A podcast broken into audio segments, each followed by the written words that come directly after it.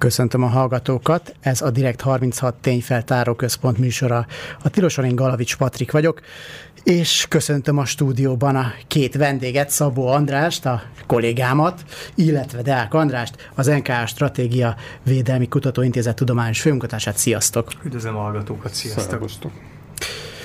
A Direkt 36-on ma, reggelt me, ma, ma reggel jelent meg cikk Pekári Géza leváltásáról. Őt idén januárban menesztették a Paksi atomerőmű éléről, a helyére pedig Horváth Péter János érkezett, akinek nincsen hát jelentős nukleáris ügyekbe, nukleáris ügyekben jelentős tapasztalata, vagy inkább semmilyen tapasztalata nincsen. Ellenben nagyon jó fideszes kapcsolatai vannak. Ez az egyik cikk, amiről beszélgetni fogunk. Ezt is Szabó András írta, ahogy azt is, amely pár héttel ezelőtt jelent meg, és korábban szintén a Paksi atomerőművet, valamint az MVM-et is vezet vezető Kocsis Istvánról szól, akinek úgy tűnik, hogy paksi ügyekben még ma is annyira számítanak a szakértelmére, hogy annak ellenére, hogy gazdasági bűncselekmények miatt szabadságvesztését tölti, mégis ott volt miniszteri szintű egyeztetéseken. Tehát erről a két cikkről fogunk beszélgetni, illetve a magyar energiaellátás, és különösen a Paks 2 körüli kérdésekről. András, na ezzel most meg fogok szenvedni, mert két András is van, tehát akkor, tehát akkor mindig hozzá fogom tenni, hogy Szabó András vagy Deák András, és most, és most Szabó András először, hogy mi történt június 24-én Pakson 2022-ben, mert hogy erről szólt a pár héttel ezelőtt megjelent cikket igen, most ugye a Kocsis, Kocsis Istvános történetre kérdezel rá. Ez egész onnan indult, hogy ugye évelején, januárban megjelent egy kis hír arról, hogy leváltották a Paksi atomerőműnek a vezetőjét, teljesen váratlanul, sok minden nem derült ki, hogy mi történt a háttérben. Szabad óráimban, amikor épp nem mással foglalkoztam, akkor, akkor próbáltam ennek utána járni, hogy mégis, mégis mi történhetett, és azon kívül, hogy ugye felfejtettem, hogy miért történt ez a vezetőcsere a Paksi atomerőmű élén, teljesen mellesleg források, ilyen nukleáris témával foglalkozó szakemberek ilyen szórakoztatóan elkezdtek arról, arról mesélni, hogy, hogy egyébként a Paksi atomerőművel kapcsolatban ilyen minisztéri szinti, miniszteri szinti egyeztetéseken tavaly nyáron többször is megjelent Kocsis István, aki, aki elméletileg akkoriban még ugye jogerős börtönbüntetését töltötte.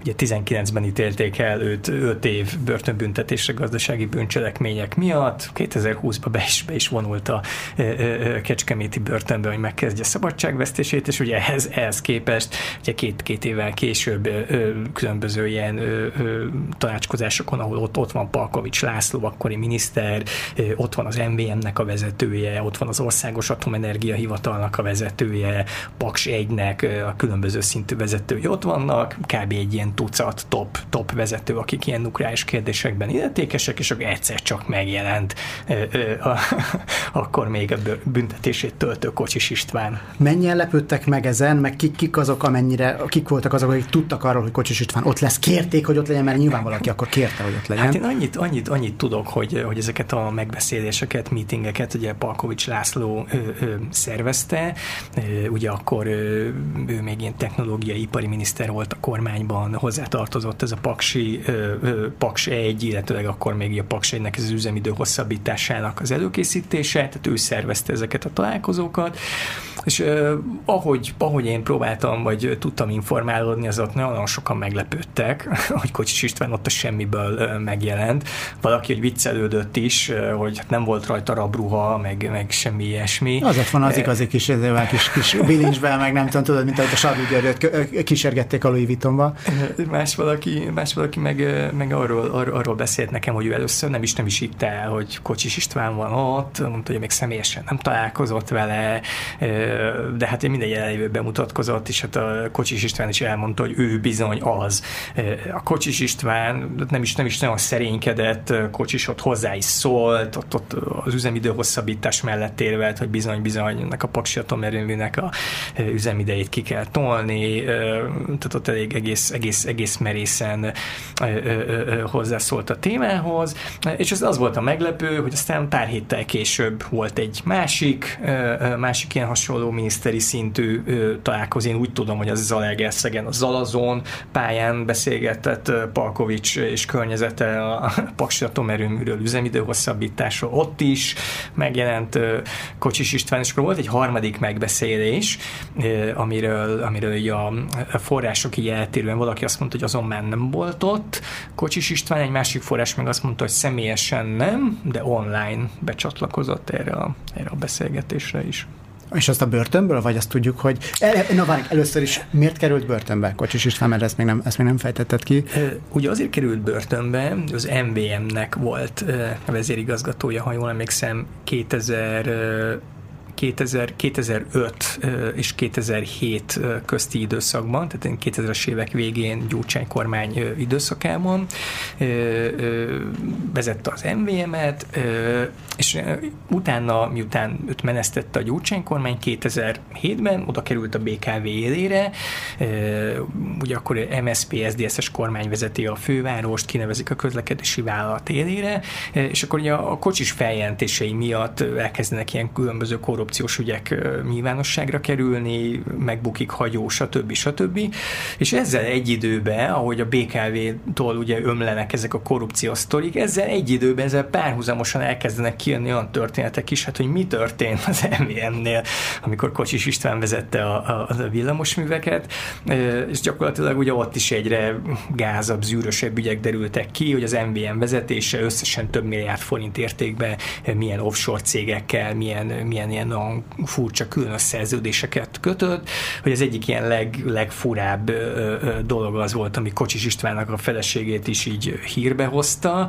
Ugye az derült ki, hogy Kocsis Istvánnak a felesége, Mrs. István Kocsis, a tulajdonos egy olyan offshore cégnek, amelytől az MVM bérel egy horvátországi szállodát, összesen egy milliárd forint értékben, aztán ugye ezt felbontják, ezt a bérleti szerződést, és akkor itt a szerződés szerint jogszerűen visszajárt volna a bérleti díjnek nagy része, de a cég nem fizette vissza. Tehát ilyen jellegű szerződéseket kötött a az MVM. Ezek miatt az ügyészség 12-ben vádat emel, Kocsis István öt társa ellen hűtlenkezelés miatt. Azt mondta az ügyészség a vádiratban, hogy ezek a teljesen felesleges szerződések miatt az MVM-et 15 milliárd forintnyi kár érte, nagyon-nagyon hosszú bírósági eljárás, és akkor végül 19-ben a kúria jogerősen 5 év börtönre ítéli Kocsis Istvánt.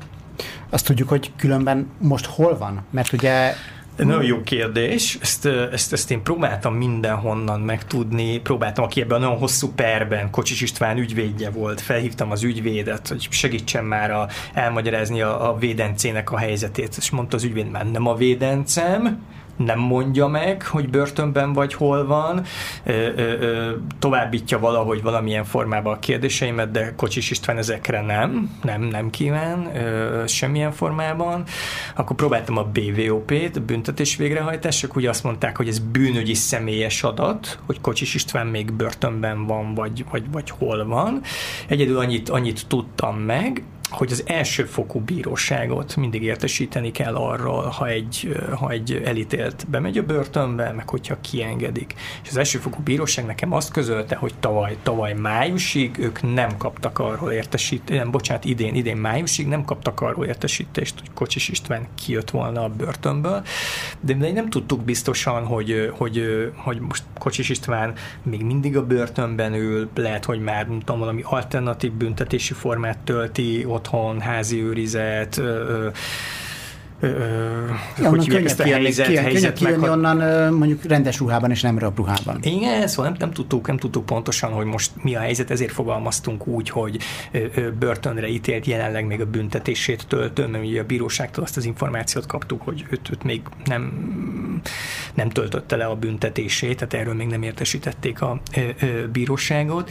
De az volt az érdekes, hogy miután megjelent a cikk, utána több ellenzéki képviselő is megkérdezte a kormányt, parlament ti írásbeli kérdésekben, hogy mi a helyzet, tehát hogy történhetett, meg pontosan mi történt, és akkor, és akkor itt a kormány nagyon hosszasan hivatkozott olyan, olyan, olyan jogszabályokra, hogy bizonyos jogszabályok lehetővé teszik az eltávozást büntetés ideje alatt, tehát el lehet hagyni ilyen körülmények között a, a, a börtönt, és miután volt ez a kormányzati válasz, utána a Magyar Helsinki Bizottság kikérte a, a Kecskeméti börtöntől, hogy ebben az időszakban, amikor voltak ezek az ominózus találkozók tavaly nyáron, a Kecskeméti börtönben hány ember kért eltávozást, nem tudom hány száz elítélt kért eltávozást, egy ember kapott ebben az időszakra eltávozást, és nagyon jóval, szűk a kör, nagyon leszűkült a kör.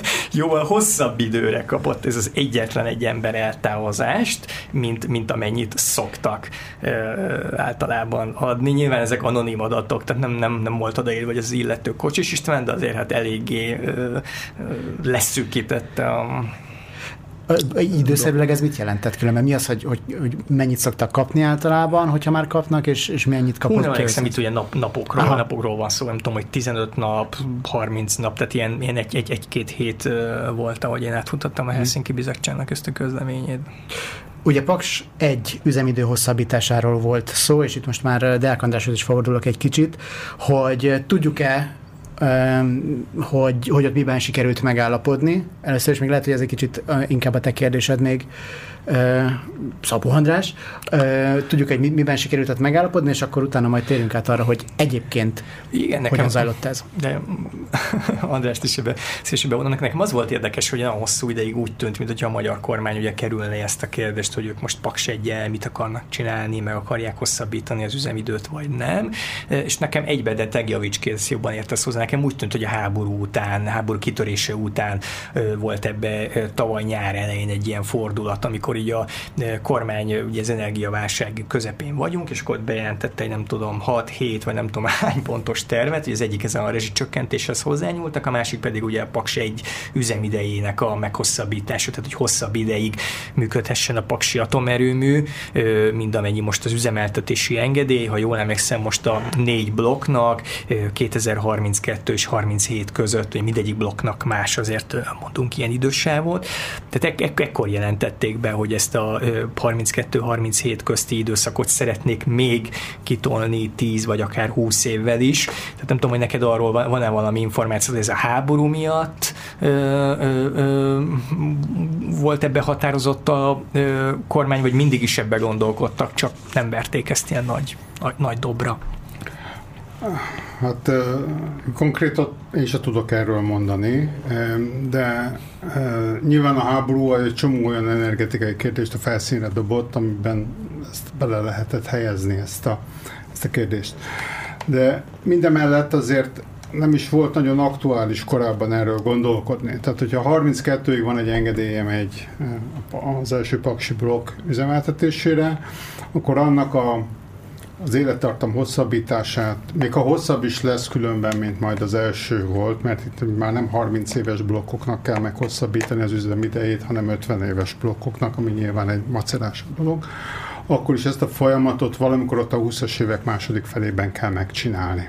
Tehát nem lett volna indokolt hozni erről egy ilyen végleges politikai döntést, hogy akkor ezt megvizsgálja ezt a kérdést, mondjuk 19-ben a kormánynak, mert lehetett volna amúgy különben, de, de nem volt igazából ebből apropója. Tehát úgy gondolom, hogy nem is volt időszerű korábban ez, ennek a kérdésnek a, nagyon a felvetése, ugye azért a köztudatban, hogy akkor majd megépítjük a Paks 2-t, és uh, akkor majd meg, meggondoljuk, hogy mi lesz az egyes blokkokkal. Um, nem is volt időszerű, és lassan különben mostanában kell ebben valami politikailag mondani valamit. De hát a háború nyilván ezt a folyamatot felgyorsította és a felszíne hozta. Mennyire nehezíti meg az, egy, egyáltalán mi, mi, mi, szükséges most Paks, mi volt szükséges egyáltalán most Paks egy üzemidő meghosszabbításához, tehát a felújítás, új alkatrészek, mi, mi az, ami technikailag ö, különösen nagyot változott, tehát azért mégis tényleg 50 éves blokkokról van szó. Tehát a, a, ugye, ha megnézzük az első élettartam hosszabbítást, ez Ami teljes... pont, pont Kocsis István a... reg, regnálása idején igen, nem véletlen, kez, igen, kezdett, igen. Nem véletlenül hívták el szerintem, tehát, hogy egy kritikus időszakban volt ő a, a a döntéshozatal környékén és élén. Tehát ez az engedélyesnek a teljes felelőssége minden műszaki biztonság, és ez az engedélyes ma a Paks egy vállalat. Tehát, hogy száz százalékig ők a felelősek a műszaki biztonságért, és az élettartam hosszabbításért is kép, hisz az élettartam hosszabbítás alapvetően a műszaki biztonság, illetve az üzemeltet, üzemeltetési kérdés. Ennek megfelelően ez, ez mondjuk a paksi vállalatnak a, a felelőssége, és ez saját szakember bázison és saját technológiai bázison ö, próbálja megoldani. És ezt általában különben az esetek többségében azért meg is tudjuk csinálni. Hát én úgy tudom, hogy az első üzemidő hosszabbítást azt lényegében magyar bázison tudták megcsinálni, tehát külföldi cégeket ebben nem hívtak meg. Ugyanakkor hát lehetnek olyan kérdések, valóban, és ez nem lesz egy könnyű üzemidő hosszabbítás, mert ugye az elsőre készültek. Tehát amikor építették a reaktort, akkor az 30 plusz 20 évre építették, tehát például elhelyeztek bele olyan szenzorokat, amelyek mérték a beton besugárzásának mértékét. Ugye ez 2000-es évek elején volt az első. 2000, 2000-es évek, eh, hát igen, tehát 2010 előtt és azokat kivették, megnézték, hogy mennyi volt a besugárzás. Most például ilyen elemek nem feltétlenül vannak meg. Tehát ez egy bonyolultabb dolog lesz, nagyobb, nagyobb kérdéseket fog felvetni. Lehetnek olyan döntések, amelyben az oroszoknak, tekintettel arra, hogy egy nagyobb erőművi portfólióra van rálátásuk, hisz rengeteg helyen építettek ilyet, van olyan ismeretük, amivel megalapozottabb döntések hozhatók. Tehát én úgy gondolom, hogy kritikus kérdésekben nem fogjuk bevonni az oroszokat ebbe a történetbe, de nem is zárnám be az ajtót előttük. Úgy gondolnám, hogy lehet, hogy lesznek olyan ügyek, amelyekben érdemes őket, vagy más, akár nyugati szakértőket is megkérdezni erről a dologról. Egyébként én is azt hallottam, amit András mondott az előbb, hogy ez most egy ilyen nehezebb, komplexebb folyamat lesz, mint az első üzemidő hosszabbítás, ami ugye 2000-es években volt. Ott nekem egy ilyen nukleáris szakember azt, azt, azt magyarázta, hogy most már annyi ideje üzemel az atomerőmű, hogy csomó minden ugye korrodálódott, romlott, lepusztult, stb stb. Ugye miatt ilyen különböző berendezéseket, tudom, szivattyúktól kezdve eszközöket mm, ki kell, ki, kell, ki kell majd cserélni, amire az első üzemidő hosszabbítás idején nem, nem volt szükség, tehát ilyen komolyabb dolgokhoz hozzá kell majd nyúlni, és emiatt ez egy komplexebb, nehezebb meló lesz, mint az előző volt. Igen. Hát a fő kérdés az, hogy a ki nem cserélhető elemek, vannak ilyenek, azok kibírnak-e még 10 vagy 20 évet, vagy mennyit bírnak ki. Tehát ez, ez a, azt hiszem, hogy az egész élettartam hosszabbításnak a, a első számú kérdése, mert ha ezek nem cserélhetőek és nem bírják ki, akkor nem lehet élettartamot hosszabbítani. És a második az, hogy jó, hát hogyha ezt még üzemben tartható mondjuk 10 évig, akkor mely technológiákat, mely műszaki elemeket kell kicserélni, hogy ez még biztonságosan működjön 10 évig? Azért mondjuk, tehát erről még, erről az opcióról még nem hallottam, vagy legalábbis Szijjártó Péter, nem, nem hallottam erről, hogy, hogy mondjuk azzal számolnának, hogy hát, hogyha ez van, van olyan, ami nem cserélhető elem, és az már nem használható X plusz évig, akkor az, akkor az, akkor az elég rosszul néz ki.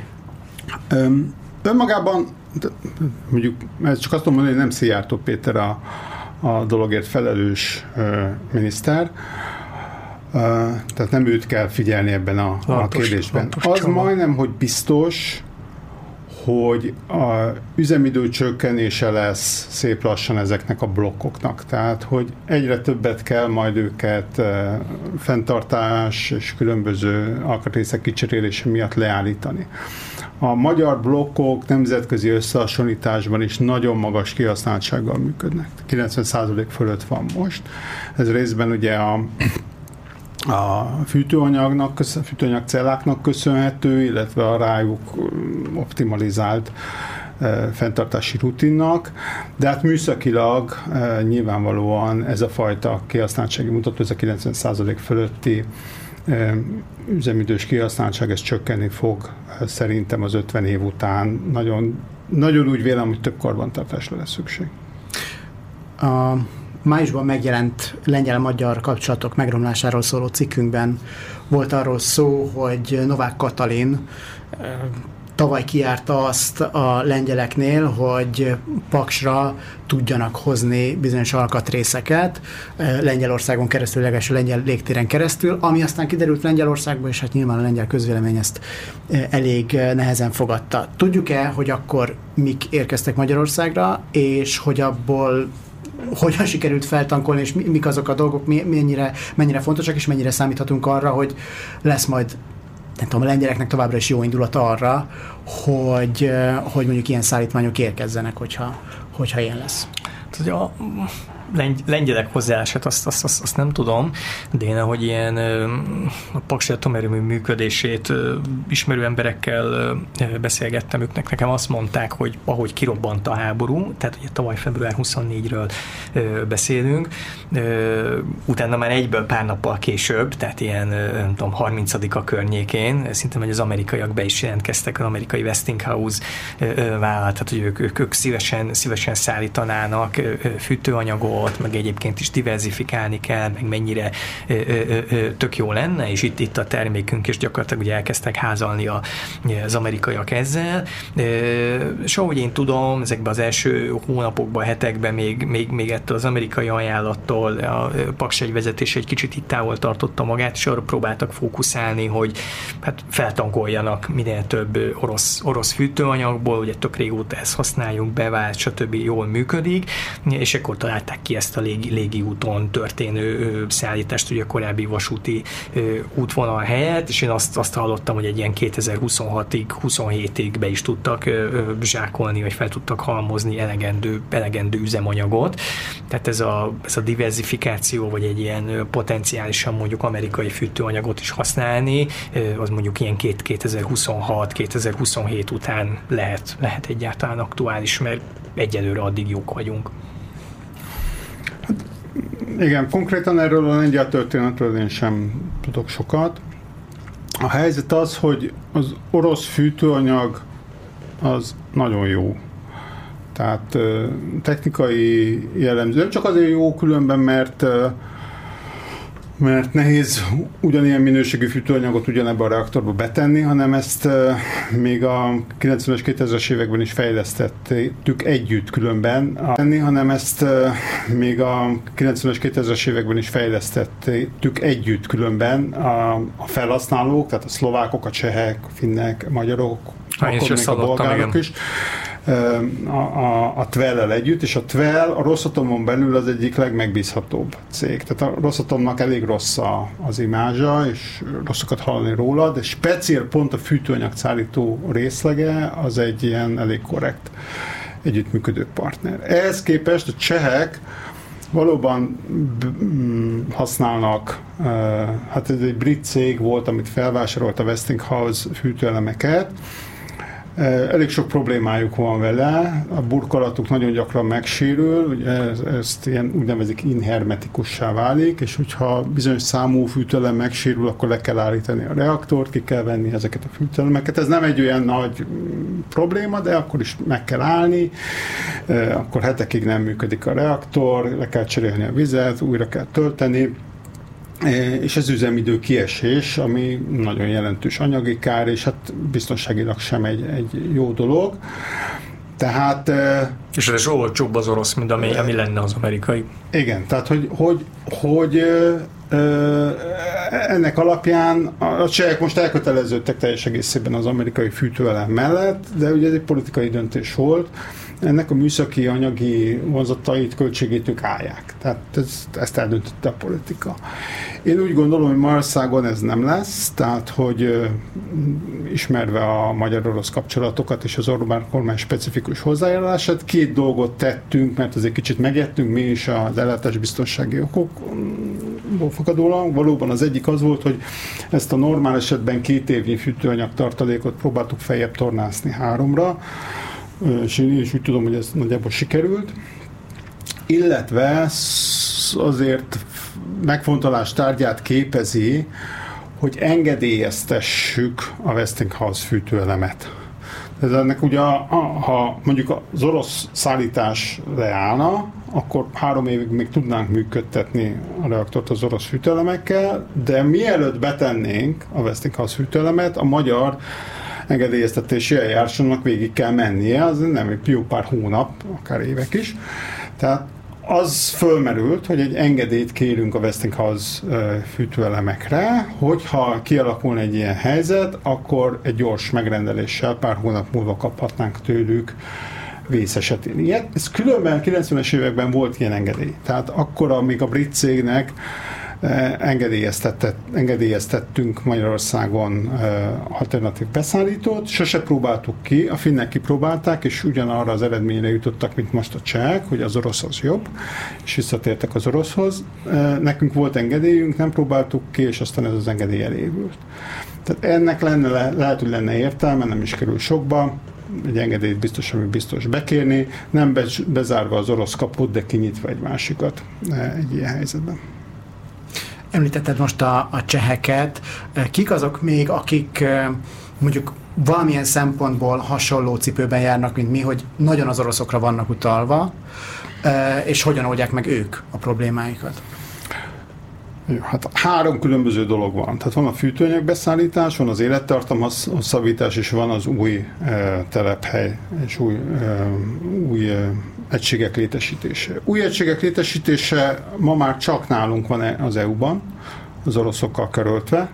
Ugye a finnek kiszálltak ebből a projektből, nagyon tanulságos, hogy ott mi történt. Ott a Rosszatom tulajdonképpen pert nyert a finnekkel szemben és most egy ilyen kártérítési húzavona zajlik. Ha jól tudom, de akkor ez, ebbe egy kicsit akkor menjünk bele, de hogyha jól tudom, ott a, tulajdonképpen a finnek felmondták a, a szerződést a Rosszatommal, azért, mert megbízhatatlannak tartották tulajdonképpen. Pontosan nem tudom az indoklást, ez egy magáncég volt, nem egy állami, Aha. nem egy államközi szerződés. Nem tudom, hogy mire, milyen indokkal, de felmondták ezt a szerződést és legalábbis első fokon biztosan megnyerte a Rosszatom ezt a pert. Nem tudom, hogy minden ennek a jogi kimenetele, de minden esetre egy ilyen intőjel, hogy azért nem olyan könnyű ebből csak úgy eltáncolni ebből a, a, a, a dologból. És az élettartam hosszabbításra, amit mondtam, tartom, tehát hogy ezt alapvetően magyar bázison meg lehet csinálni, nem árt, hogyha mögöttünk ott van a, az orosz fél, de talán nem lesz rájuk szükség. Míg a, míg a, a és ez szerintem áll a legtöbb hasonló reaktorra is. Tehát Szlovákiában van ilyen, finneknél, cseheknél, remélem nem hagyok ki senkit. Bulgáriában volt hasonló, Ukrajnában volt hasonló. Szerintem, hogyha élettartam hosszabbítás lesz, már pedig Csehországban lesz, Szlovákiában szerintem lesz, akkor kicsit később talán, mint nálunk, akkor meg fogják tudni helyi bázison csinálni. És a fűtőanyag az, amiről mondjuk érdemi beszélgetés van, és itt valóban azt lehet látni, hogy itt elválnak az utak. A csehek és a finnek, ha jól értem, elmentek egy másik irányba. A, ha jól tudom, a szlovákok meg mi maradtunk az orosz fűtőanyag szállítások mellett. De mindenkinek megvannak a, a praktikus okai, tehát hogy ha jól értem, akkor a finnek és a csehek igazából politikai döntést hoztak.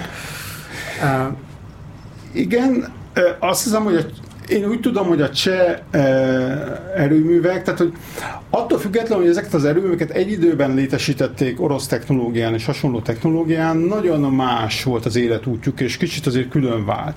Tehát például én úgy tudom, hogy a csehek reaktorait, amelyek nagyjából a paksiaknak felel meg, egy eléggé más struktúrában használják egész egyszerűen, ott a más, más rutin mellett, tehát abban jobban illeszkedik, kisebb anyagi veszteséget jelent, mondjuk így, nekik a fűtőanyagváltás, mint mondjuk nekünk jelentene. Tehát picit mindenhol más, de igen, a politika mondja ki, azt hiszem mostanában ebben az ügyben a végső szót, nem a szakma. Van-e ilyen szempontból különben ö, ilyen nyugati nyomás a, a magyar kormányon, vagy ebben pont nincsen? Ö, mert hát minden, minden másért azért látjuk, hogy ö, hogy azért ide szólnak, meg, meg, meg David Pressman tart egy sajtótájékoztatót. Ebben, az ener- ebben a konkrét energetikai kérdésben mekkora, mekkora a nyugati megértés a magyar kormány felé. Itt a, a diversifikációban én, én úgy tudom, hogy ott inkább az Európai Bizottsággal van, vannak nem is ez a jó szó, hogy konfliktus, de hogy a, az EU így nagyon-nagyon-nagyon nyomasztja a kelet-európai tagállamokat, már, már ugye a háború kitörése után is jól emlékszem, a Financial Times a tavaly májusban volt is erről egy cikk, hogy mennyire szeretné a bizottság, ha ezek a tagállamok nyitnának más irányba. Én hallottam, hogy, hogy Paks egyre is azért nagy nyomást helyezett a bizottság, hogy kezdjen el tárgyalni a Westinghouse-zal. Ugye a bizottság nyomasztotta ezeket a tagállamokat, és azért jön be automatikusan, ugye a Westinghouse, ez az amerikai cég, mert nekik van olyan termékük, még hogyha nem is feltétlenül erre a VVR 441-es, 440-esre, mint amilyen a paksi atomerőművek típusa, hanem egy másik típusú VVR ezres, egy kicsit így, így szakmázzunk, ami ugye Ukrajnában működik ilyen típusú ö, orosz ö, atomerőmű, abba ugye már szállítanak az amerikaiak, és vannak papíron terveik az amerikaiaknak, hogy, hogy, hogy olyanba is tudnak szállítani, mint ami a paksi atomerőmű. Én úgy tudom, hogy a franciáknak nincs, tehát azért adja magát, hogyha a bizottság szeretné, hogy ezek a tagállamok kicsit diversifikáljanak, akkor adják magát a, a Westinghouse, meg ez az amerikai vállalat. És én úgy hallottam, hogy már akkor, amikor aláírta a magyar kormány az oroszokkal a Paks 2-ről szóló szerződést 2014-ben, már akkor volt a bizottság részéről egy ilyen, egy ilyen nyomásgyakorlás, hogy ne kizárólag úgy épüljenek ezek a blokkok, hogy csak orosz fűtőanyaggal tudnak működni, mert akkor, akkor nyomasztották a magyar kormányt, hogy azért gondolkodjanak abba is, hogy máshonnan is szerezzenek majd fűtőanyagot. A háború ez meg felgyorsította ezt a EU-ból érkező nyomasztást. 2014-ben előtti versenyhatósági vizsgálat ebben, aminek eleget kellett tennünk, és akkor megnéztük, hogy a finnek mit válaszoltak erre, akkor még egy cipőben jártunk, és a finnek a fűtőelem kérdésre azt mondták, hogy hát most kötünk velük egy, az oroszokkal egy tíz éves szerződést, és utána majd majd, majd, majd, majd még versenyeztetjük. Tehát kvázi a nesze semmi fog meg jól, és mivel a finneknél elfogadták, ezért nálunk is elfogadták végül ezt a, a döntést. Nem tudom konkrétan, hogy, hogy a fűtőanyag ügyben van-e nyomás, ugye ez, ebben nem vagyunk egyedül, tehát hogy ellentétben Paks 2-vel, amiben adott esetben elszigetelhető a magyar kormány, de ebben nem vagyunk egyedül, tehát ebben sokan vesznek eh, orosz hűtőanyagot. Olyannyira, hogy nem tudom, hogy az amerikaiak most már leálltak, de az amerikaiak is még a háború alatt bőven vásároltak orosz uránt. Tehát, hogy, hogy egész egyszerűen megérte nekik, talán nem volt szükségük rá feltétlenül, de hát, hogy arra szükségük is volt, de, de pénzügyileg mindenképpen jól jártak velük, és ezt nem szüntették be. De a, ami mellett mondjuk szólhat az, hogy a költség struktúrája a nukleáris hűtőelemnek iszonyú, a költsége iszonyú pici. Tehát ahhoz képest, hogy mondjuk olajat meg gázt veszel, tényleg elhanyagolható az az ár, amennyit a fűtőanyagért veszel. Ezért, hogyha valamivel mondjuk gazdaságilag nyomasztani és elszigetelni kéne Oroszországot, akkor nem a fűtőanyaggal érdemes, mert az a több problémát okozol magadnak, lehet, hogy több gázt kell venned azért, hogy kivásd azt a termelést, amit le kell állítani adott esetben egy nukleáris reaktorban. E, tehát nem érdemes nagyon itt kezdeni, hanem valóban a foszilis energiával. Ez érv is volt különben a, a magyar kormány részéről itt az üzemidő, üzemidő hosszabbítással kapcsolatban, hogy azt mondták, azt mondta akkor a kormány, hogy a, a magyar parlament által hozott határozat szerint az orosz gázfüggőség is csökkenthető egyébként azzal, hogyha, hogyha beszerezzük ezeket a ezeket a, hogyha, hogyha a paksnak üzemidejét meghosszabbítjuk. Ez továbbra is a Direkt 36 tényfeltáró központ műsora a Tiloson. Szabó Andrással és Dák Andrással beszélgetünk. Szabó András két cikkéről, és a műsor első részében a, az első Kocsis Istvánról szóló cikkéről beszélgettünk, illetve Paks egy üzemidő hosszabbításának a kérdéseiről, és hát Andrásnak megjelent egy másik cikke, és ez pont ma reggel, és ez pedig Pekári Géza leváltásáról szól Paks éléről, Paksi atomerőmű éléről. Miért kellett szegény Pekári Gézának januárban távoznia onnan? Igen, ez egy tök, tök izgi, vagy érdekes volt ezt így, ezt így felfejteni, és, és nekem meg is lepett, hogy egy ilyen tudom, hogy paksi atomerőmű, szakmai elvárások, mégis itt, itt tök, tök komoly döntéseket kell hozni, de ugye itt is egy ilyen politikai, kőkemény politikai szempont bejött ebbe a történetbe.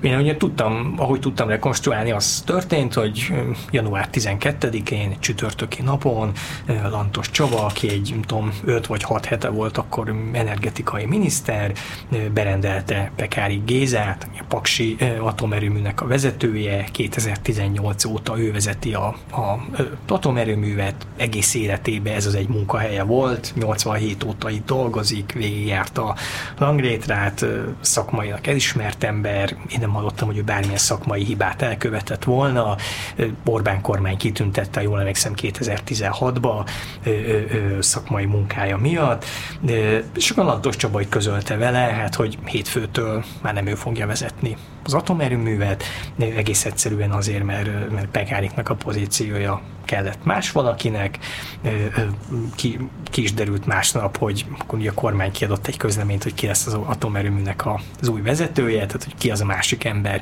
akinek kellett a, kellett a pozíció, őt Horváth, Horváth Péter Jánosnak hívják, egészen addig ő vezette az energiahivatalt, egy tök jó politikai kapcsolatokkal rendelkező figura, 90-es években a Fidesz szolnoki alapszervezetét vezette, a Fidesz különböző ilyen befolyásos figuráival tök jóban van, azt szeret járni a szolnoki kosárcsapatnak a meccseire, a fideszes politikusokkal találkozik, és hát ennek, ennek az embernek kellett a, a, paksi vezérigazgatói pozíció. Őt ugye kinevezték január 16-ától Paksi atomerőmű vezérigazgatójának, ami, ami ugye külön azon kívül, hogy ugye nyilván neki vannak ilyen politikai kapcsolatai, ami ilyen szexivé vagy érdekessé teszi ezt az egész történetet, hogy neki nincs nukleáris tapasztalata, olajmérnök végzettségű ember, Molnál dolgozott, olaj ö, dolgokkal, ö, földgáz, földgáz, az MBM-nek volt a földgázért felelős vezérigazgatója, energiahivatalnál dolgozott, tehát nukleáris tapasztalata egyáltalán nincs neki, ö, és ugye közben most beszéltünk az előbb róla, ugye most, most fog elindulni nem sokára a Paksi atomerőműnek a élettartam hosszabbítása, tök fontos dolgok fognak történni az atomerőműbe, és érkezett egy olyan ember, akinek nyilván van vezetői tapasztalata, van energetikai múltja, hiszen MBM vezérigazgató volt, energiahivatal, stb., de pont konkrétan a nukleáris dolgokhoz nem ért. Egy kicsit ilyen kitérő kérdés, meg még nem feltétlenül ehhez kapcsolódik, de ugye említetted itt Nyerges Zsoltot, illetve a Szolnoki kosárcsapatot. Nekem akkor úgy tűnik, hogy bármennyire is mondjuk nagyon régi Fideszes Horváth Péter János, azért ő mondjuk régen mondjuk lehet egy olyan sztoria, hogy ő inkább ilyen simicska kör volt. Abszolút. Eh, abszolút. Hogy nem tudom, erről a források mit mondtak. Hogy... Abszolút, abszolút, abszolút. Egyrészt, hogy össze volt nőve Fidesznek a szolnoki, szolnoki vezetőivel, ugye többek között Várhegyi Attillával, aki ugye Szolnoknak volt egy híres neves Fideszes polgármestere, 2002-ben őt is ugye a bíróság hűtlen kezelés miatt, ami mm, nyilván a politikai pályája, vagy a nyilvános politizálás valamennyire így, így megtört az ő számára, de továbbra is ugye Fidesznek egy fontos, karizmatikus alakja. De ezen kívül ugye jóba volt Nyerges Zsoltal, aki, aki az Orbán családnak egy ilyen személyes, személyes barátja, szolnoki származású ügyvéd, aki a Fidesz közeli gazdasági birodalom irányításában tök hosszú ideig egy vezető, vezető pozíciót töltött be, és ahogy, ahogy mi beszélgettünk forrásokkal, ismerősökkel, témára rálátó emberekkel, tehát abszolút Nyerges Zsoltnak volt köszönhető, jelentős szerepe volt abban Nyerges Zsoltnak, hogy Horváth Péter Jánost 2010-ben kinevezték az Energiahivatal élére, ugye ekkoriban volt egy olyan folyamat, hogy Simicska Lajos meg, meg Nyerges Zsolt igyekezett a magyar energetika különböző területeire rátenni a kezét, többnyire ugye Hernád Zsoltal, Csányi Sándorral harcolva, küzdve, de ő ennek köszönhette a karrierjének a kezdetét, hogy jobban volt Nyerges Zsoltal.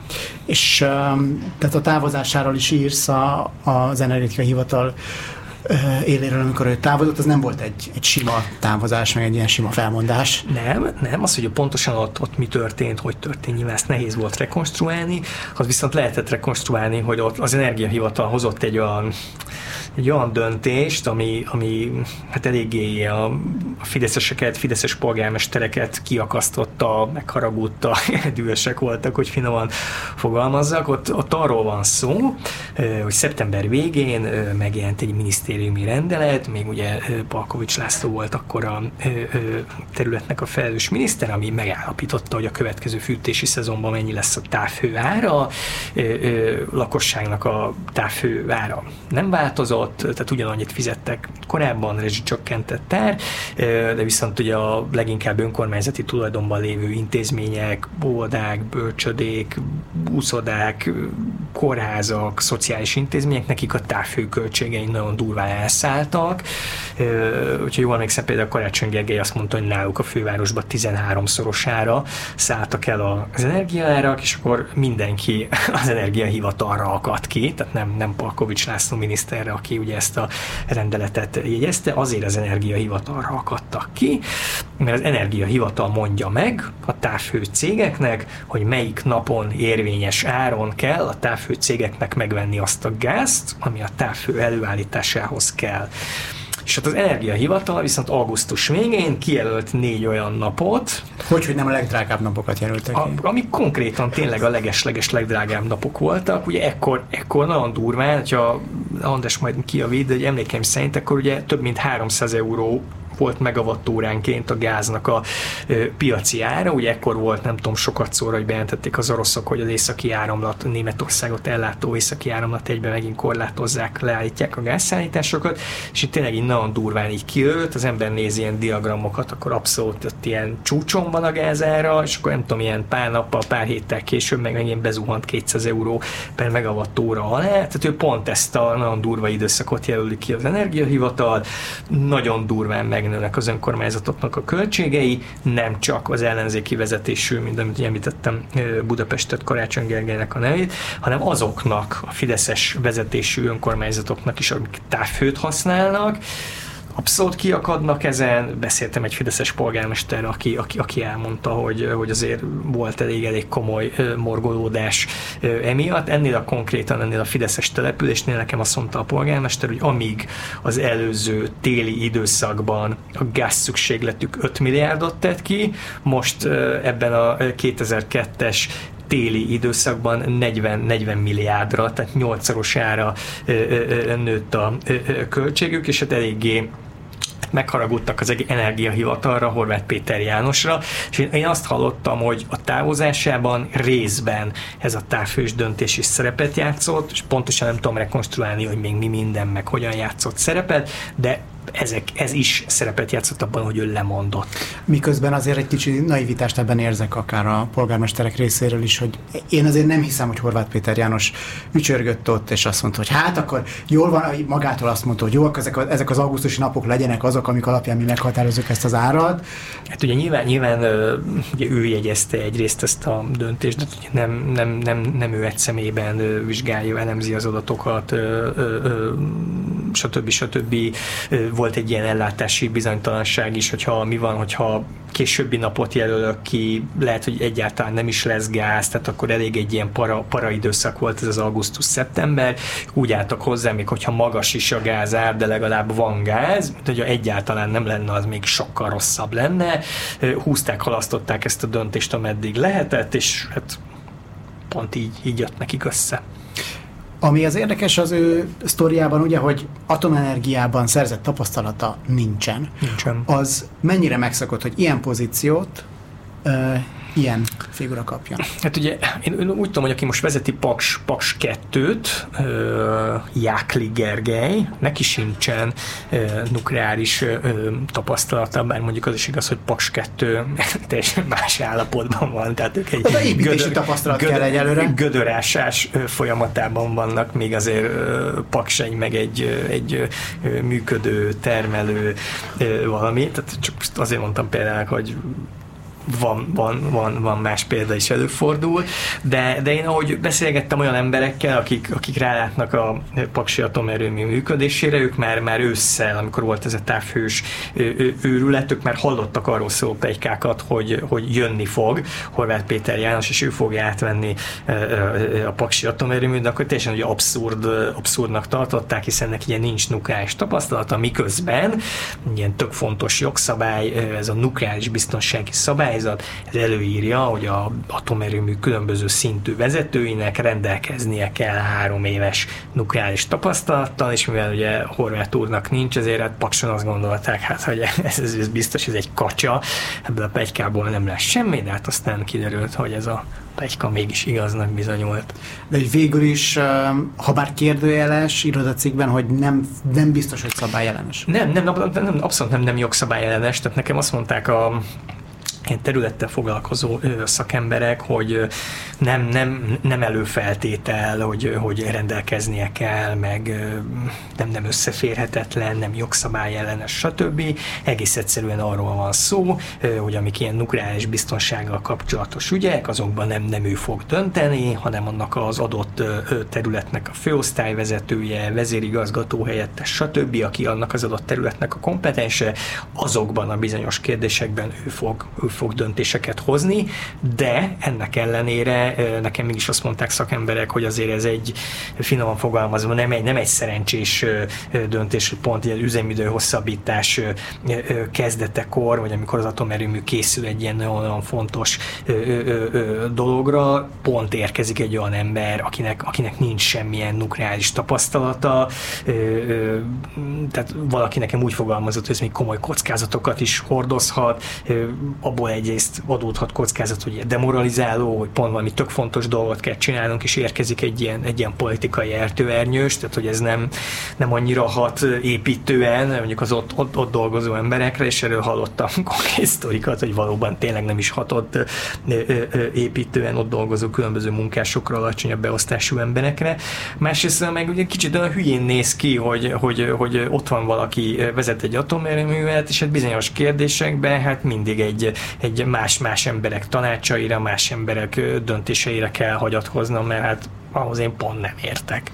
Igen, ezt akartam még tőled kérdezni különben, hogy van-e olyan, amit megoszthatsz velünk, és esetleg nem került be a cikkbe abból, hogy őt hogyan fogadják ott a szakmában?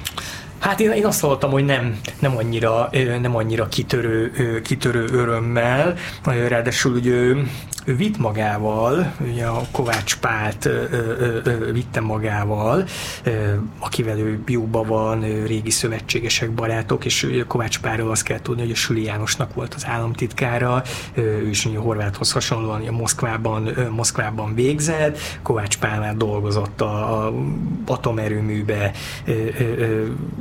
különböző pozíciókban, még ott ö, Süli János vezetése idején, és ugye ő ilyen elnöki tanácsadó, vagy nem tudom milyen pozíciót tölt be Kovács Pál most az atomerőműben, és akkor ő, ő, ő, ő próbál ezekben az ügyekben, tudom, kooperálni különböző vezetőkkel, egyeztetni, de is ilyen fura helyzeteket teremt, hogy ő most minden kérdésben a vezérigazgatót képviseli, vagy csak azért tud megmondani a tutit, mert neki van ilyen tapasztalata, tehát hogy ez egy kicsit ilyen szerencsétlen szituációkat okoz az atomerőműben, ahogy, ahogy én hallottam. Deák András kutatáshoz fordulok, nem tudom, van-e arra példád, vagy, vagy van-e arra nemzetközi példa ilyen szempontból, hogy, hogy az ilyen jellegű személyi kérdések, azok mennyire befolyásolhatnak projekteket, a nemzetközi partnereknek a bizalma, stb. Ez, itt, ez mennyire játszhat itt szerepet, vagy hát ezzel mindenki úgy van, hogy valaki csak vigye a boltot, aztán többit megintézik a szakemberek, akárki van ott. Hát nem tudnék széles körbe ilyet mondani nemzetközileg, mondjuk Hallottam olyat, hogy nem Magyarországon, szóval Nagy-Britanniában mondjuk például marketing szakember irányított egy kórházat. Nem biztos, hogy oda mentem volna műtetni magamat, de általában ez egy sikeres modell volt különben. Hozzá kell tenni, hogy, hogy ugye jellegénél fogva az első magyar erőmű építés is nem egy nukleáris szakember vezénylete alatt zajlott, tehát Szabó Benyámin nevezett úriembernek hívták, akinek erőműépítési tapasztalata volt, és mivel ez volt az első nukleáris erőmű, ezért értelemszerűen nem rendelkezhetett, nem rendelkezhetett nukleáris tapasztalattal. De azt hiszem, hogy tehát ha Magyarországon nézzük, akkor ezért ez nem egy kirívó eset. Tehát itt van ugye a külügyminiszter, Szijjártó Péter, aki gázszerződéseket köt és módosít, noha én úgy gondolom, hogy nincs neki energetikai szaktudása ehhez. Én 20 éve, ha, mondjuk az energiaordozókat nézzük, én azt hiszem, hogy a, a földgázhoz értek legjobban, de nem mernék belemenni egy hosszú távú szerződés letárgyalásába. Ő ennek a politikai dicsfényét magára vette. Tehát általában erre a kormányra jellemző, hogy politikai szintre helyez valamit, és úgymond a szakmai szempontokat kicsit alá teszi. Ez egy modell, amiben valóban beleférnek ilyen félelmek, hogy akkor például a nukleáris biztonsággal mi lesz. Mert még hogyha a legnagyobb jó indulattal is van Horváth Péter, és, és belátással is, akkor is egész egyszerűen nem bír azokkal a kompetenciákkal, hogy mondjuk egy szakmai vitát két vezető között érdemben mérlegelni tudjon. És van a, van a másik modell, amely teljes egészében szakmai szintre helyezi ezeket a kérdéseket, Amúgy például a, a Horgyula kormány az ilyen volt, hogy nem érdekelte őket az energetika, ezért amikor az első hosszú távú orosz-magyar gázszerződést aláírtuk 20 évre, akkor itt volt a, a Gazpromnak a, a vezérigazgatója, és úgy kellett seprővel kergetni Horgyulát, hogy fogadja már 20 percre, mert egy kávéra, mert mégis egy viszont Magyarország legnagyobb kereskedelmi szerződése tulajdonképpen a gázszerződés, de Horgyula azt mondta, hogy ez egy ilyen szakmai ügy, ez nem akar beleszólni. Tehát, hogy mi, minek, mi, mit mondjon neki, és akkor végül 20 percre ez az úriember oda mehetett, megjeltott egy kávét Horgyulával, vagy elment. Tehát, hogy ez a túlvég volt, talán túlzottan is ráhagyták a szakmára ezt a kérdést. Hát a mostani időkben nem ezt éljük, ez kétségtelen. Jó, hogy Szijjártó Pétert behoztad, mert akkor térjünk át Paks 2-nek a, a témájára. Múlt héten mondta a Szijjártó Péter, hogy szerint a 2030-31-es határidőt nem szabad feladni, ami már azt jelenteni, hogy Paks 2 az, az működik. Optimistának tűnik ez az egész jóslás, a, elnézve azt, ahol tart a projekt, bár egyébként most már elkezdődtek elvileg ott a, a munkák, hol tart Paks 2, mennyire reális az, hogy 2030-31-ben valóban energiát fog nekünk azt termelni?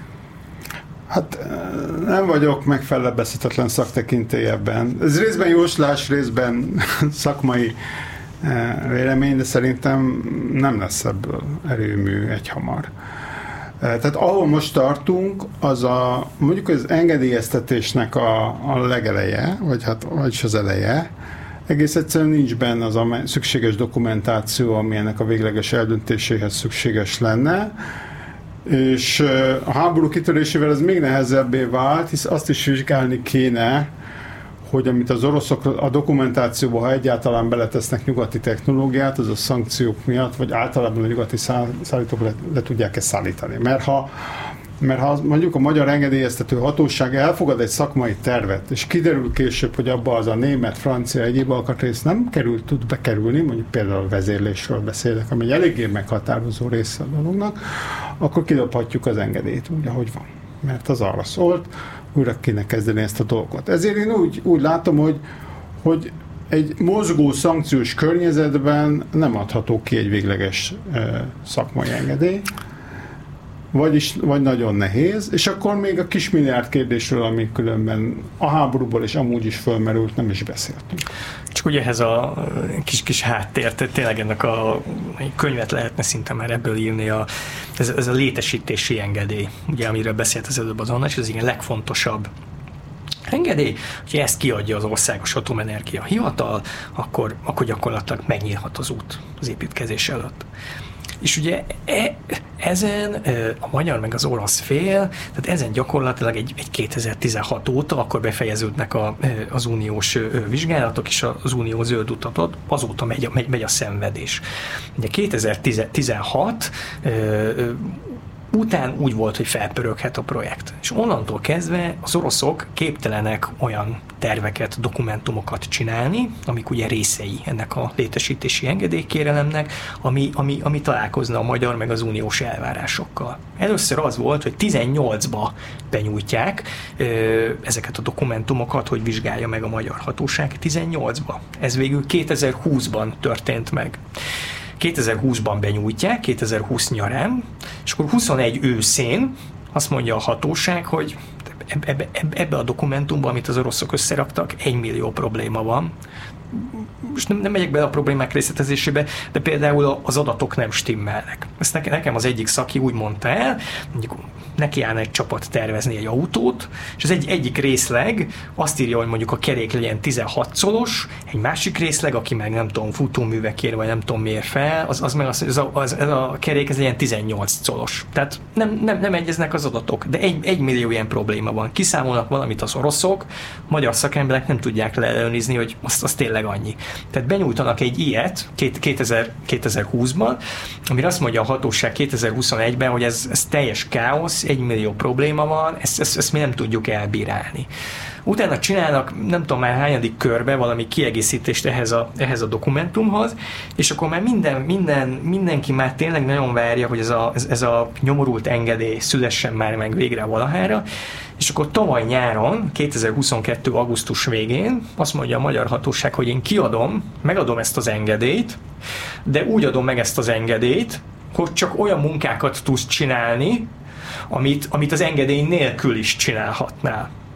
Tehát van egy, van egy olyan engedély, ami semmire nem jó, még mindig dolgozni kell ezen a, ezen a, ezen a egymillió dokumentumon, papíron, stb. És most gyakorlatilag én úgy tudom, hogy olyan munka folyik, amilyen alapozást megelőző munkák folynak, tehát hogy ki lehet ásni valami gödröt, lehet ott kicsit szilárdítani a talajt, meg lehet egy picit erősíteni a falat, hogy a Duna víze ne folyjon be, nem tudom, x méterig ki lehet ásni, de igazi alapozást, igazi komoly munka, igazi építkezést még mindig nem lehet. Van egy telefonunk. Szia, adásban vagy? Halló? Sziasztok, Ápoló vagyok. Sziasztok, Szia. Ápoló vagyok. Szia, Ápoló. Hogyha valami kis kiegészítést elmondhatnék esetleg a témához. Kérlek, röviden. Kis rímel az előző gázos energia témára, hogy a magyarok azok hogy dolgoznak, Hogy? hogy egy másik ügyben volt kapcsolatom, egy párszor találkoztam egy már nyugdíjas, de még aktív mérnökkel, aki annak idején Leningrádban végzett, és otthon van atomenergiában is, de más a fő szakterületen, és még bejárt mindig az egyetemre, és egy csomó nagy projektben dolgozik az országban. A végén már csak anekdótáztunk a találkozásnak, és elmesélte, hogy teljesen meg van döbbenve, amikor még nem támadták meg az oroszok Ukrajnát, ez előtte történt egy-két héttel, hogy egy volt évfolyamtársam, van némi kapcsolat köztük, fölhívta a telefonon, hogy, hogy hát mi történik magyaroknál, hogy, hogy nekem több kollégám is jár rendszeresen ezekre a paksi egyeztetésekre, és azt mesélik, hogy a magyaroktól ott van külügyminiszteretek, meg néhány jogász, de még magyar mérnökkel soha nem találkozott az egyeztetéseken. Csak ennyi. Aha. Hát köszi szépen. Igen, ez, ez egy olyan adalék, amit, amit Deák András ö, elmondott, tulajdonképpen, hogy itt ez politikai szintre van emelve, és talán ezt ismerősöd elmondás ezt, ezt támasztotta alá. Köszi szépen, hogy telefonáltál. Szia! És akkor csak visszakanyarodva, csak ezzel a hosszas fejtegetéssel azt akartam elmondani, hogy ez mennyire, mennyire még ilyen tervező asztal szintjén is borzalmasan nehezen halad ez az egész projekt, hogy, hogy az oroszok egy olyan, olyan, olyan dokumentumcsomagot rakjanak össze, ami megfelel a, a magyar meg uniós szabványoknak, előírásoknak, tehát ez is, ez is mennyire egy, egy ilyen nagyon hosszú szenvedés történet, és hogy én hallottam szakemberektől, legalább egy tíz év kéne a, a magának az építési, építési folyamatra, és most itt, itt vagyunk 2023-ban, még érdemi építkezés nem igazán indult be, hozzácsapjuk ezt a tíz évet, tehát ugye ez a nem annyira jön ki a matek. Kettő kérdésem van, kezdem ott, hogy az általatok elmondottak alapján, hogyha azt most leegyszerűsítem, akkor hogyha valaki nagyon bánkodik amiatt, hogy Paks 2 ugye nem halad eléggé, akkor elsősorban az oroszokat szidja, hogyha... I- igen, igen. Hát Ugye ennek van egy jogi aspektusa, és azt nehezebb eldönteni, hogy nem tudjuk, hogy mi van a szerződésben, és hogy azt egy bíróság hogy ítélné meg, de igen, innen nézve Magyarországról kívülről azt lehet látni, hogy ez a papírmunka, ami különben igazából a nyugati térfélen kell, tehát hogy keleten kevésbé kell ilyen hosszú engedélyeztetési eljárásokat csinálni, és ott a rossz építés reaktorokat, és működnek ezek, nem is rosszul. Ebben, ebben a papírmunkában, ami így előzetesen mindent ki kell számolni, különböző fizikai állapotait a reaktornak, hogy akkor így úgy, hogy reagál, ebbe rosszak. Ezt nem csinálják. És innentől lehet őket szídni, nem tudjuk, hogy miért nem csinálják. Egyik, egyik, egyik forrás mesélt egy olyan történetet, aki ezeket az orosz nyelvű papírokat, dokumentumokat így ellenőrzi, hogy van egy számítás, hogyan számolták ki azt a, az oroszok, és akkor ott hivatkozásnak, hogy beírják, hogy nekik erről van egy tanulmányuk, és mindent tudják, hogy ennyi meg ennyi. És akkor felhívják az oroszokat, hogy figyelj, hát küld már át ezt a tanulmányt, hogy le tudjuk ellenőrizni, hogy tényleg annyi meg annyi, és akkor megígérik az oroszok, hogy persze, persze, jövő héten átküldik, és az soha nem jön meg. Tehát rengeteg ilyen, ilyen kis apróság is nagyon nehezíti ezt az egészet. A másik dolog pedig az, hogy ha, ha jól értettem azt is, akkor itt az egy dolog, hogy mondjuk ezzel a papírunkával nem ártana haladni, de a másik az, hogy az oroszoknak adott esetben mondjuk a nyugatiakkal is egyeztetnie kéne bizonyos kérdésekben, hogy ők mit, mit szállítanak, mire számíthatunk nyugatról, és, és hát ez meg aztán főleg nem fogja megkönnyíteni a, a történetet. Igen, tehát a, a legtöbb rosszatom reaktor azért elég nagy mennyiségű nyugati technológiát tartalmaz, nem csak itthon, de a távol-keleten is. És ma már nem egyértelmű a háború miatt, hogy ehhez hogy fér hozzá. Tehát Magyarország is ebben a cipőben jár, a német kormány, a, a, a, ha jól értem, az irányítás technika egy alkatrészére nem adott exportengedélyt, nem is igazán mondták meg, hogy miért, nem is igazán tagadták meg, hanem egyszerűen nem adták ki mert azt vizsgálják, hogy akkor ez kettős felhasználású és hozzáférhetnek-e az oroszok, és ebből van egy tulajdonképpen egy ilyen ötletelés, hogy akkor milyen irányítás technikával tudjuk megvalósítani ezt a projektet. De Igen, viszont, visz, viszont meg a, a turbina az meg ugye az amerikai General Electric hozná, és az amerikaiak meg tök lelkesek, legalábbis a General Electric, hogy hoznánk. Igen, tehát hogy, hogy ez egy új elem, hogy, hogy elvileg az engedélyeztetés során vizsgálni kéne azt is, hogy politikailag ezek a beépített komponensek hozzáférhetőek-e. Mert ha nem, akkor az engedélyeztetést, az engedélyt nem feltétlenül kéne kiadni, mert hát akkor azt nem fogják tudni beépíteni, ami így teljesen új elem, és különben igazából nem is egy országos atomenergia hivatalnak nem is kellene, hogy ez a feladata legyen, de hát valakinek ezt, azért ezt is meg kéne néznie a dologban. Amikor Szijjártó Péter azt mondja, és most pontosan fogok tőle idézni, hogy minden olyan külföldi manővert, legyen az jogi vagy politikai, amely a paksi beruházás lassítására vagy akadályozására vonatkozik, szuverenitásunk elleni támadásként ö, fogjuk kezelni a jövőben is, akkor idézett vége, akkor, ö, akkor Szijjártó Péter ezekre a dolgokra gondol? Nem tudom, hogy mire, mire gondoljon, annyit, annyit látok a nyilatkozataiból, hogy ugye most 22-ben volt a parlamenti választás, és akkor ő kapta meg ezt a projektet, ő lett a felelőse, ugye korábban ugye Sői János tárca miniszterként próbálta, de hát ugye ő nagyon tudta felpörgetni a dolgokat, és emiatt kikerült a kezéből az egész. Én azt látom, hogy Szijjártó Péter nagyon magabiztosan, nem tudom, 22 nyár elejétől kezdve rengeteg magabiztos nyilatkozatot tesz, hogy most már fel, fel, fel, felgyorsul minden, most már minden haladni fog, elindul már tényleg, már, már nem tudom, már fel, felnőttek szinte a gyerekei 14 óta, mikor aláírták ugye a paksi bővítésről szóló szerződést, azóta nem történt semmi, de most az asztalra csap, stb. stb. És ott, ott látjuk, tehát mióta ő van, ugye pont ugye említettem az előbb, hogy a 22 augusztusában ugye kapott egy projekt, egy olyan engedélyt, ami aztán semmire nem volt jó, és azt is nagyon bombasztikusan tálalta a Facebookon, hogy, hogy megvan a kulcsfontosságú engedély, ami, ami, ami aztán valójában tényleg nem jó semmire. Tehát én ezt látom, hogy ő teszi ezeket a nyilatkozatokat, de hogy aztán hogyan pörögne föl a projekt, én, én, én azt nem látom. Hát szó volt arról, hogy egy következő szankciós körben a nukleáris tematikát is bevonják. Ezt én úgy látom, hogy ez elbukni látszik, tehát hogy, hogy most a bizottság, az, meg úgy az Európai Tanács, hogy mindenki kezdi elfogadni azt, hogy kb. eddig lehetett elmenni szankciókkal, a többiben nem teremthető meg a kritikus többség, és inkább arra törekszenek, hogy a meglévő szankciókat hatékonyabban és magasabb ellenőrzés mellett tudják végrehajtani, mert tényleg egy csomó kiskapu van, ezeket csukogatják be. Tehát a legutolsó szankciós kör az már kifejezetten erről szólt. Egy csomó bizonyítási eljárást megfordítottak, tehát másnak kell bizonyítani, nem a vádlónak, hanem a, az importőrnek, hogy az az olaj például nem orosz, stb. stb. Ezek nagyon fontos dolgok különben, csak nem új intézkedések, hanem régi intézkedések végrehajtásának a szigorítása.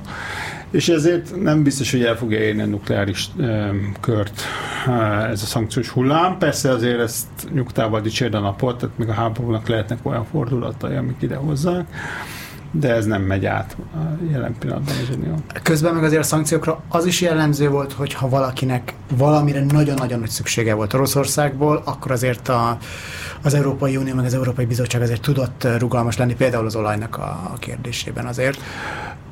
Hát igen, ennek a jelentősége is szerintem csekély. Tehát, hogy egy olyan környezetet teremtettek mögé, ami miatt nem csak ellátásbiztonsági, hanem pusztán gazdaságossági okokból is így is úgy is csökkentenünk kell az orosz olajbehozatalt. Tényleg egy minimális mennyiség az egész uniós piachoz képest. Mondjuk egy példát, például a cseheknek csak egy korlátozott ideig van engedélyük arra, hogy orosz olajból előállított olajtermékeket adjunk el. Aztán a cseh piacon is lemegy a függöny, és onnantól kezdve a pozsonyi finomítóban nem tudunk annyi orosz olajat betáplálni, mert nem fogjuk tudni eladni sehova.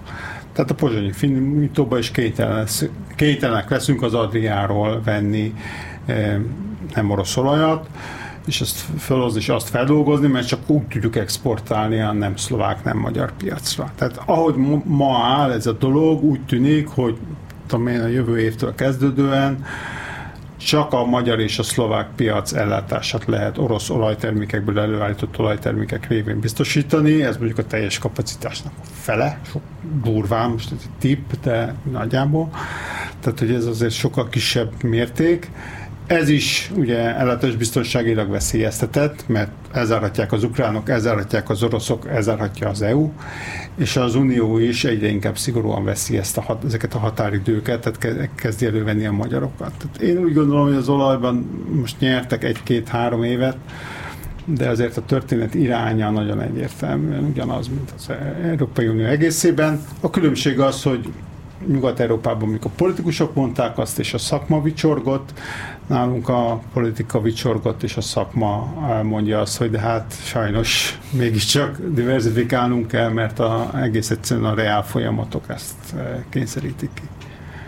Beszéljünk itt az adás végén az akugyárakról. Tehát, hogyha 2030-31-re nem lesz kész Paks 2, és közben meglátjuk, hogy az akugyárak jönnek, legalábbis sorra jelentik be azokat, hogy, hogy itt épül, ott épül, és mondjuk feltételezzük azt, hogy ezek könnyebben fognak realizálódni, mint Paks 2-nek a megépülése, mert talán akugyárat könnyebb építeni, mint atomerőművet. Ö, hogyan fognak ezek működni Paks 2 nélkül, amikor már látjuk, hogy, hogy mekkora kapacitás növekedésre van szükség? Hát egy, nem látjuk, hogy mekkora kapacitás ha. növekedésre van szükség. Tehát még én még nem láttam egy e, ilyen végleges számot, mert magaknak az akugyáraknak se látjuk a szükségletét, tehát hogy a mondjuk a Debreceni gyárnál, amikor először jöttek a kínaiak, akkor azt mondták, hogy hát nekik az első ütemhez 180 megawatt zsinóráram kell. Akkor megmondták nekik, hogy bekerül az áram Magyar, Európának ezen a részében, és ja, ja, hát akkor, akkor egy 110 megawattos kapcsolódási pontot kértek, amiből mondjuk egy 80 megawattos zsidó áramfogyasztás kevesebb, mint a fele. Ezek a számok nagyon szépen mennek le így az európai reáliák tekintetében, tehát magának a gyárnak nem tudjuk, hogy mennyi lesz a fogyasztása, nem tudjuk, hogy a, a második, harmadik szint, ami jön velük, az is rengeteg energiát fog enni, hogy annak mennyi lesz, tehát nincs egy ilyen végleges számunk. Ezért nem tudok, nem tudok egy, biztos egy nagy löket lesz, de nem tudok egy ilyen végleges számot mondani, hogy, hogy ez hogy fogja érinteni Magyarországot. A másik dolog az, hogy nagyon a technológia elején vagyunk. Tehát most ezeknek a akkumulátoroknak lehet, hogy tíz év múlva már nyoma se lesz, és száraz akkutechnológia van, aminek mondjuk fele az energia felhasználása, és hogyha mondjuk ez a technológia beüt, már pedig simán megtörténhet, hogy ez fog elterjedni, akkor, akkor le fog menni eh, az energiaigény nagyon brutálisan. Tehát, hogy összességében, ha kicsit előre tekintek, akkor nem tudom pontosan, hogy ez, ez milyen energiaigény eh, lesz. Szerintem meg fogjuk tudni oldani, ha más nem importból. Tehát nem kell hozzá Paks 2, hanem a határmetszeteket kell majd nagyobbra csinálni. Az igazán fogós ravasz kérdés talán nem ez, hanem hogy formálisan ezeknek az akugyáraknak zöld energia kellene. Egész egyszerűen, mert az autógyárak, tehát akik ezeket megrendelik, azok ragaszkodnak ahhoz, hogy az, az ő teljes termelésük, és az ő beszállítóik is zöld energiát használjanak, és ennek különben fejlődik is ki szép lassan, azért nem lesz sosem egy tiszta üzletág ez, de az audit rendszere. Tehát, hogy elkezdik ténylegesen megnézni, nem elég csak azt mondani. Most ez egy nagy kérdés különben, hogy, hogy mit jelent a zöld energia, tehát mondjuk a nukleáris, ami egy dekarbonizált Igen, tehát a, energia. A, mondjuk a Volkswagen azt fogja mondani a adott esetben egy atomerőműre, hogy az, az oké okay, Németország. Gyanítom, hogy igen, mert máshogy nem fogjuk tudni megcsinálni. Tehát olyan mennyiségű zsinóráramot, amit pusztán zöld energiából el, elő lehet állítani, az, az nem elég ennek az iparági szegmensnek. Egész Európában nem elég. Tehát nem, nem, nem, nem, az úgy nem fog működni. Ezért valószínűleg az audit rendszer be fogja fogadni a, a, a nukleáris is, és akkor végül is valahogy nem tudom pontosan, hogy ez hogy fog kinézni, ügyeskedni kell, de majd megoldják a fiúk hogy az MVM-en keresztül, hogy a, a formálisan papíron a paksi energia az megy az attól, meg az akugyáraknak, a, a magyar lakosság meg majd a szenes, meg gázos erőműveket veszi, de valahogy árban mégis kijön.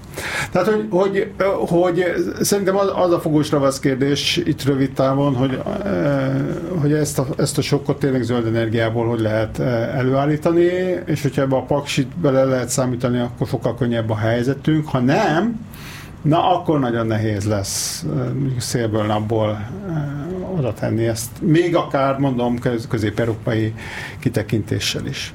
Tehát itt azért a magyar szükségleteket 20-szorosan meghaladó a kapacitás épül. Tehát, hogy Magyarországnak mondjuk 2035 környékén, 30 környékén 35, amikor betétják a robbanó motorokat a tervek szerint, szerintem olyan 10 gigawattóra akkor szükséglete lenne az új kocsik eladása mellett.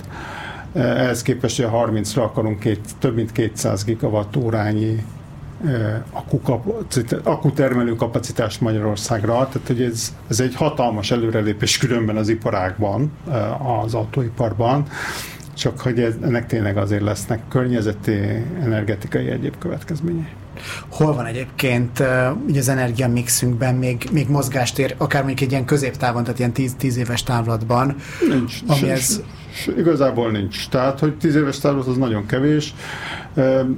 Amit lehet ugye behozni, az a szélenergia még, de csak, csak, hogy, csak hogy lássuk a léptékeket, tehát hogy az EU-ban 2021 végén a szél és a nap együtt 4,5 százalékát adta a teljes primer energia felhasználásnak és ezt 30 év alatt sikerült elérni Nyugat-Európában. Nálunk 2,1 volt. Ez a geotermiát is hozzávéve. Tehát, hogy ha most nagyon fölpörgetik a szél, meg a, a napot nem nagyon tudjuk már tovább pörgetni, mert az kellene egy nagyon kifejlett, stacionárius uh, akutechnológia. A szélenergiát fölpörgetjük, akkor is pár százalékpontot tudunk fölmenni. Tehát ami, amink van, az az import, meg a földgáz, amit mondjuk ilyen 10-15 éves időtávlatban föl tudunk pörgetni, vagy hát ha nagyon, nagyon valami csoda történik, akkor be tud lépni egy új nukleáris blokk, de hát azért vannak kétségeim. Ezt a választ nagyon pozitívan kezdted egy-két-három perccel ezelőtt, aztán a végére már, vég, végére, végére egy kicsit pessimistával de nem, kell, de nem kell energiafüggetlennek lenni. Tehát ez egy tévedés. Nincs ilyen, hogy valaki teljesen Nem csak a számok mezeljén mondom, legyen. hogy, hogy, az, hogy azokat, azokat, ahogy felsoroltad, ott azt nagyon nehéz elképzelni, még laikus fejjel is, hogy hát akkor ezt majd megoldják a srácok, ahogy mondtad. Hát mondjuk a, a földgáz megoldható, tehát hogy a földgáz technológia rendelkezéssel is hozzáférhető, és érdemben különben, hogyha lenne egy, mert nem lesz, egy eh, masszív szigetelési program eh, Magyarországon, akkor az a földgáz, ami az erőművekbe, új erőművekbe kellene, az megtakarítható lenne a fűtési rendszereken. És ez, hogy marad a gáz, az orosz gáz? Úgy értetted? Az már ott? másodlagos szerintem ebben a kérdésben. 10-15 évre végképp nem látok előre, hogy mi lesz Oroszországgal és, és a földgázpiacokkal. Én úgy nézem, hogy ha nagyon szükségünk van rá, akkor két-három éven belül nagyjából ki fogjuk tudni váltani az orosz gázt is. Nem cél, tehát hogy főleg mivel egy hosszú távú szerződésünk van, de hogyha valami nagyon rossz helyzet alakulnak ki, akkor, akkor itt azért két év múlva már orosz gáz nélkül is el tudunk lébet szólni, ha az oroszok vagy bármi egyéb okból elzárnák nekünk a földgázellátást. Na hát ez mégiscsak egy pozitív, pozitív végszó. Legyen. Legyen pozitív. Kinek? Kinek? Kinek volt? Deák Andrásnak és Szabó Andrásnak nagyon szépen köszönöm, hogy itt voltak, a hallgatóknak pedig a figyelmet köszönöm. Ha tetszett az adás és szeretnétek, hogy további hasonló cikkeket olvassatok tőlünk, amelyekről aztán itt is beszélhetünk, akkor kérjük támogassátok a munkánkat, hiszen a Direkt 36, mint tudjátok, közösségi finanszírozásból működik. Minden ehhez szükséges infót, tehát a támogatásunkhoz szükséges infót megtaláltok a honlapunkon, a direkt36.hu-n. Köszi még egyszer, hogy figyel, uh, köszi még egyszer a figyelmetek, figyelmetek. Az adás végére én is már egy kicsit be, bepukálósodtam itt, tehát Galavics Pacikot hallottátok. Sziasztok! Sziasztok! Sziasztok!